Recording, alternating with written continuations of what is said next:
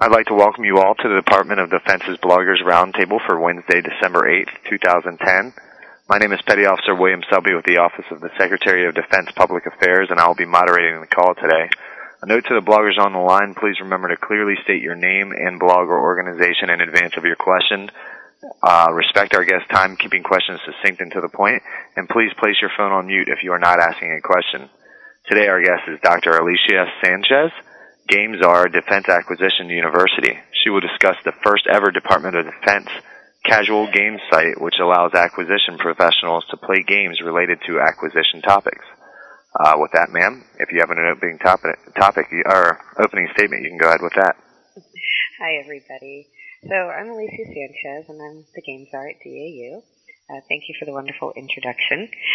Uh, we've just launched as mentioned, the first ever DoD casual game site. It's also the first ever casual serious game site where people can go and play games that's relevant to their education and training.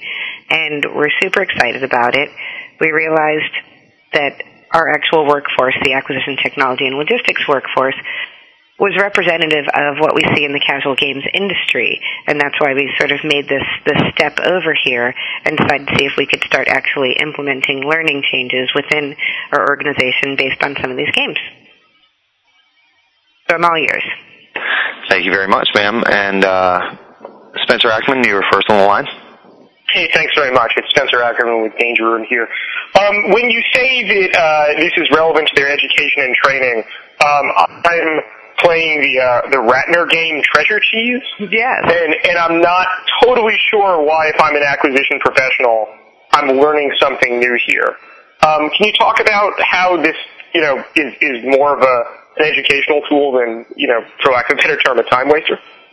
Absolutely. So all of our games come from the perspective that we're reinforcing core competencies. So we don't expect a lot of the users who come here to not be able to play them. We've designed these so that most acquisition professionals could be successful in playing them, and they're really designed to reinforce concepts. So Treasure Cheese, I believe, if memory serves me correctly, is also a quiz game about congressional enactment. And the point of that game is for Ratner to be able to answer a question by selecting the right treasure chest that has the answer to the congressional enactment um, problem, and that one is actually designed for one of our 100 level courses, which is one of our lower level courses, and that course focuses on memorization and making sure that you understand the terms and their definitions. Does that give you a better sense? Uh, it, it, it did. Now, um, I'll wait for a second round to continue. Sure. Thanks, Spencer. And uh, somebody else just joined us? Hi, this is Sean Reed at military.com. Okay, Sean. And uh, Sean, just uh, I was going over the rules, and just uh, you're third on the line. Make sure that uh, while uh, you're not asking a question, if you could place your phone on mute, that'd be awesome. Uh, Sandra, you were second, so you can go ahead with your question. Thank you. Um, good morning, Sandra Erwin with National Defense Magazine. Um, I wanted to ask you about the the value of this gaming uh, system. Uh, we hear a lot from DoD acquisition offices, uh, senior officials saying that the uh, program managers don't have enough knowledge, don't have enough training, that they're hiring untrained people, and that there's just a, a knowledge gap, so to speak. So, how do you think this game's capability addresses that? Okay, so let me start by saying that the casual game site that you guys are seeing is one of the three games initiatives that we have going at DAU. So just as Spencer was was um, mentioning, these games on this particular site are really dedicated for reinforcement of core competencies. And the Ratner game is an example of a vocabulary memorization. Some of the other games become more experiential, like procurement fraud or um, our charge game. However, certainly the use of games in education and training from our perspective has always been from grounded with the, the topics of simulations. We want people to be able to do their jobs better by providing them with experiences that they can't otherwise have because they're either too expensive or they don't happen frequently enough, or in some cases they're too dangerous for an individual to embark on on a day-to-day basis. And we realize that the difference between an expert and a novice often is this huge cache of life experiences and experiences on the job. So, you know, directly in relation to acquisition, I'm sorry, to MDAP um, program managers, these are the sorts of implementations that DAU has invested in. We've been making games and simulations that we feel are going to provide a varied amount of situations, different uses for different topics, so that when these problems come up in the job, they have some experience that they can refer back to cognitively. Mm-hmm. Okay. And Sean. I think Sandra just asked my question, actually. okay, we'll have plenty of time. We can come back around to you. Uh, Spencer. Uh, thanks. I, I want to just sort of, you know, dwell deeper um, on really, you know, how a more experienced manager is going to learn from, from this kind of, of, of, of game experience. Um, you know, did you find there was a a need for for that sort of thing, or you know, and did you consult with with uh with with some of your more experienced program managers about uh, if they even wanted to play games to you know learn how to be better at their job? Well, one of the lessons learned from this entire experience for us has certainly been that if we present people with learning opportunities that are relevant to what they do, that they're accepting of them. And for the senior level, we have a much different type of games. And this is still, once again, our casual games sort of implementation because we realized that the markets were so similar and there was an opportunity to get some learning in here. But when it comes to, you know, the most senior level, certainly they have to have much more involved and more complex scenarios for them to really gain anything from it.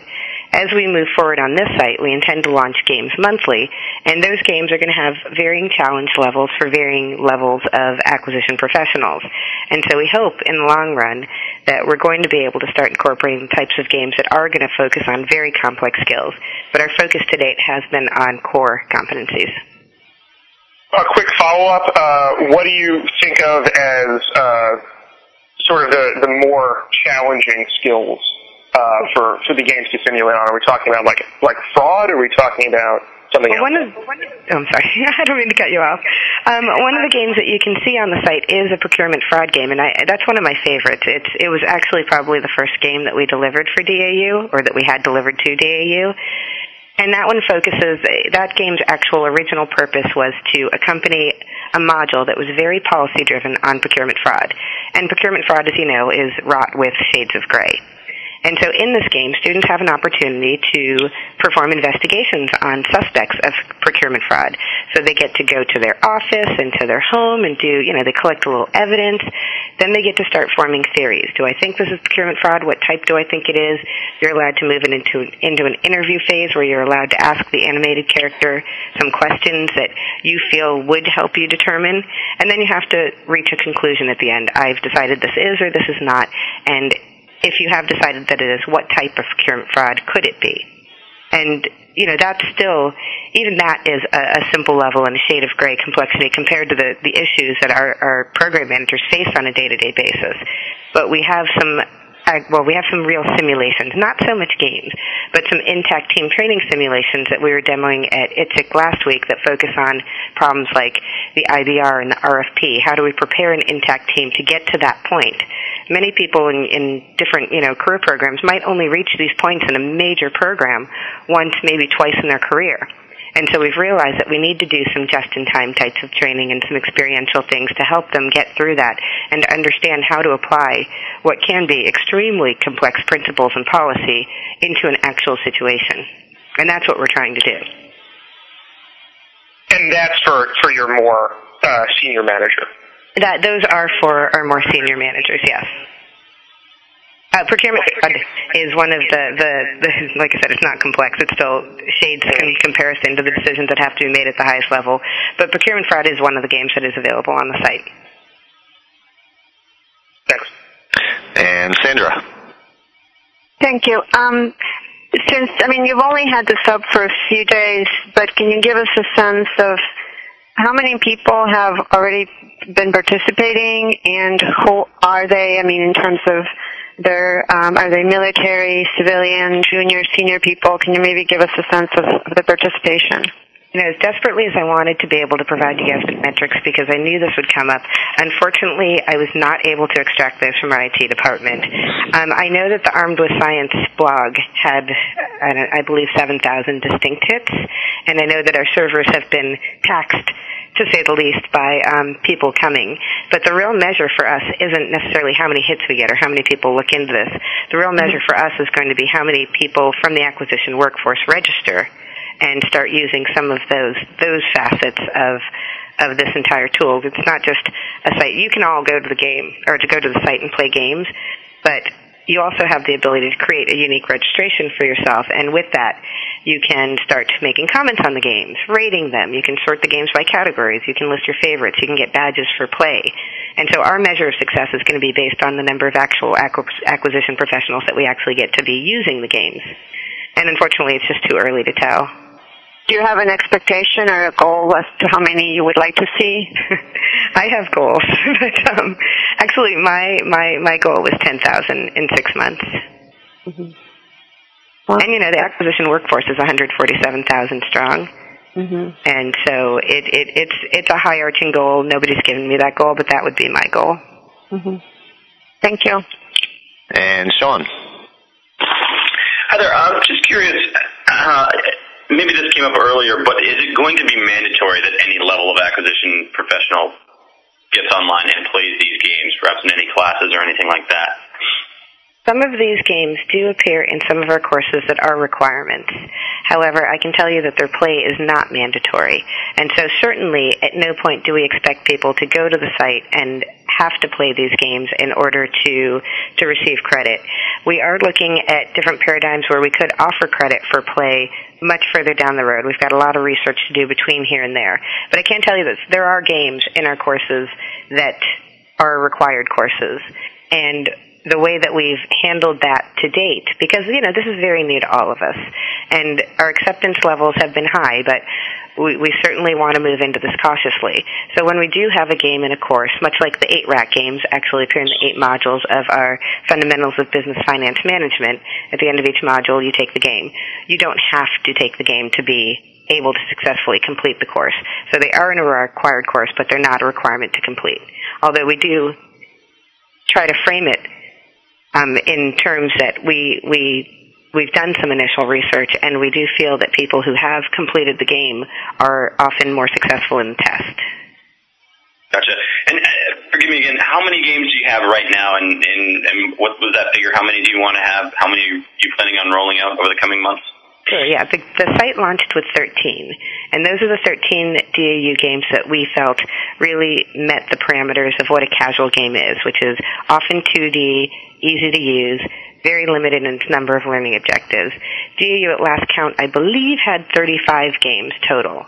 And so these are the 13 that we felt made sense from the casual games perspective. Um, it's our goal to launch one a month for the next year, and we have the next seven lined up right now. Perhaps I think we've got an eighth now on the board. And so we'll develop um, or look for other development initiatives of games that could be included in the site. Got it. And right now they're relatively easy, and they'll be. You're planning on ramping up the difficulty for uh, more more experienced acquisition professionals. Well, I think that it, it won't necessarily take us creating more difficult games or more complex games for these games to be appealing to more experienced profession acquisition or acquisition professionals. The after the next two games that we've released, we're going to start releasing a series of glossary games. And there are a lot of games metaphors that we've seen this in ramp up significantly in level of complexity within the game. So they'll still be accessible to just about anyone in the acquisition workforce, but those will employ some fun leaderboard technology. And, you know, I've already told all of our center directors we expect them to be at the top of these. But they certainly become very challenging and will be a challenge to just about anyone in the workforce. Great you doing anything to uh, protest to focus on protest proofing uh, RFPs? Actually, not at this time, but as I said, we do have an MDAP Intact Team simulation that does focus on RFPs. Thank you. Thank you, uh, Sean, and on to back around to Spencer. Um, real quick, how much did it cost to develop these modules, um, and who actually did the developing? Absolutely. Um, The games on the site are, are fairly low cost from the games industry perspective. And as, as I mentioned, you know, you've been to the site for, for those of you who haven't, we're not talking about Halo here, right? We're not talking about even 3D here. We're talking about very simple 2D. We've paired with um, local universities, uh, UCF in particular, as I'm located in Orlando, and the Advanced Distributed Learning Initiative, ADL, who also has their co-lab here in Orlando, to Sorry, ADL is what? ADL. I'm sorry, the Advanced Distributed uh, Learning Initiative. And what's that? I'm sorry. Uh, it's a it's a it's a government support organization. You might be familiar with their work. They did SCORM. Okay. Yeah, that's how we like to say. It. You might be familiar with their work, SCORM. Everyone knows SCORM. Um, so ADL is a government support uh, organization, and so we've paired closely with organizations who have large student populations. Uh, the procurement fraud was built by ZG Games, which is a local company. That one is, as I said, one of our more complex games, and that one was certainly in the under 100,000 range. The games that were created just for the site were created by ADL and by um, a local lab at the university named uh, Retro, and those were under 25k. And then the eight rat games were just slightly over the 25k mark, I believe each. Which were over the 25k but under the 100? Um, way under the 100, just over the 25, the rat games, and those were developed by a place called Next Gen. I'm sure my bosses don't want me telling you guys how much these games cost. oh, I need to censor. Um, Have you uh, considered, you know, something beyond the 2D range, or do you think that's just where the skill set is now to be, you know, we we have we, we do use 3D in some of our more elaborate and more complex games and simulations. And actually, the game that's slotted to be released in February is a 3D based game. However, we're really focused on what is our minimum level of fidelity required to target the learning objectives. And when it comes to memorizing vocabulary, we don't need great graphics. And, you know, living in a scenario, we, we've really tried to focus on what's our lowest cost, lowest uh, timeline solution for those. Um, and real quick, how long did it take to develop these games? When did you guys start work on it? Uh, we've been sort of creating a cache of these games probably for the last two years, and once we got delivery on the eight games, which were, which was about a year ago, we started developing the site because we realized that, you know, these games aren't just going to be eligible for use on this site. They, we already have a couple of games that we can run on our, on our mobile devices. So we'll be looking into posting some of these on iTunes as the year moves on, and we can put these games on Facebook, and they're already on our Team Orlando Second Life Island. And so almost all of the games are doing triple and quadruple duty in every outlet that we think that we might be able to reach our students at. Thanks very much. Absolutely. And Sandra. Uh, thank you. Um, the DoD acquisition executive, uh, Ashton Carter, I believe he has asked DAU to do more training uh, for service contracts. I was wondering if the gaming initiative, uh, is, are you, if you're doing anything that specifically addresses uh, the management of service contracts. No, unfortunately, I'm not familiar with that initiative, so I do not believe at this time we're building any games in relation to that. Okay, thank you. That's all. And on to Sean. Good for right now. Thanks. Spencer, did you have another question? Um, just to clarify, how long have you been um, with uh, Defense Acquisition University? How long have you been Games Czar? Um, I've been there just about four years now, and it's been it's been a really wonderful experience for me, certainly. Um, what games do you guys develop that aren't online games? Like, could could I get a could I get a, a Dungeons and Dragons for acquisition? no, but now we're going to look into that. Um, actually, uh, as I mentioned, we have a couple of simulations. We've been working in the portfolio of contingency contracting, certainly, and creating some simulations that will that we feel will aid in pre-deployment planning for contingency contractors. We've been working in the area of tools. A lot of the games, as I said, they do quadruple duty. I guess really they do more because some of our tools or some of our games are designed from the perspective of could these actually be performance support tools that we can make available to the workforce and that in that outlet and hopefully provide them with support in actually doing parts of their jobs. Um, one example of that would be a continuous process improvement tool under production quality and management that we've been working ardently on and expect to release uh, just in the next month, I believe. Thanks very much. I'm good. Thank you. Well, with that, ma'am, uh, I guess everybody's finished with their questions. I'd like to thank you all for your questions, uh, and thank you for your comments, Dr. Sanchez. Uh, do you have any closing comments, ma'am? No, you know, we're we're very optimistic that we're going to get great results from the site, and we're excited to be innovating and continuing to try to meet our users where we need them. And certainly, you know, we're always looking for games that are relevant to acquisition to include both in our portfolio on this site and on the site. So, so thank you guys all so much for your time. Thank you. Thank you very much. Uh, today's program will be available online at the bloggers link on dodlive.mil, where you'll be able to access a story based on today's call, along with source documents such as this audio file and a print, tra- and a print transcript. Again, thank you, Dr. Sanchez, and our blogger participants. This concludes today's event. Feel free to disconnect at this time.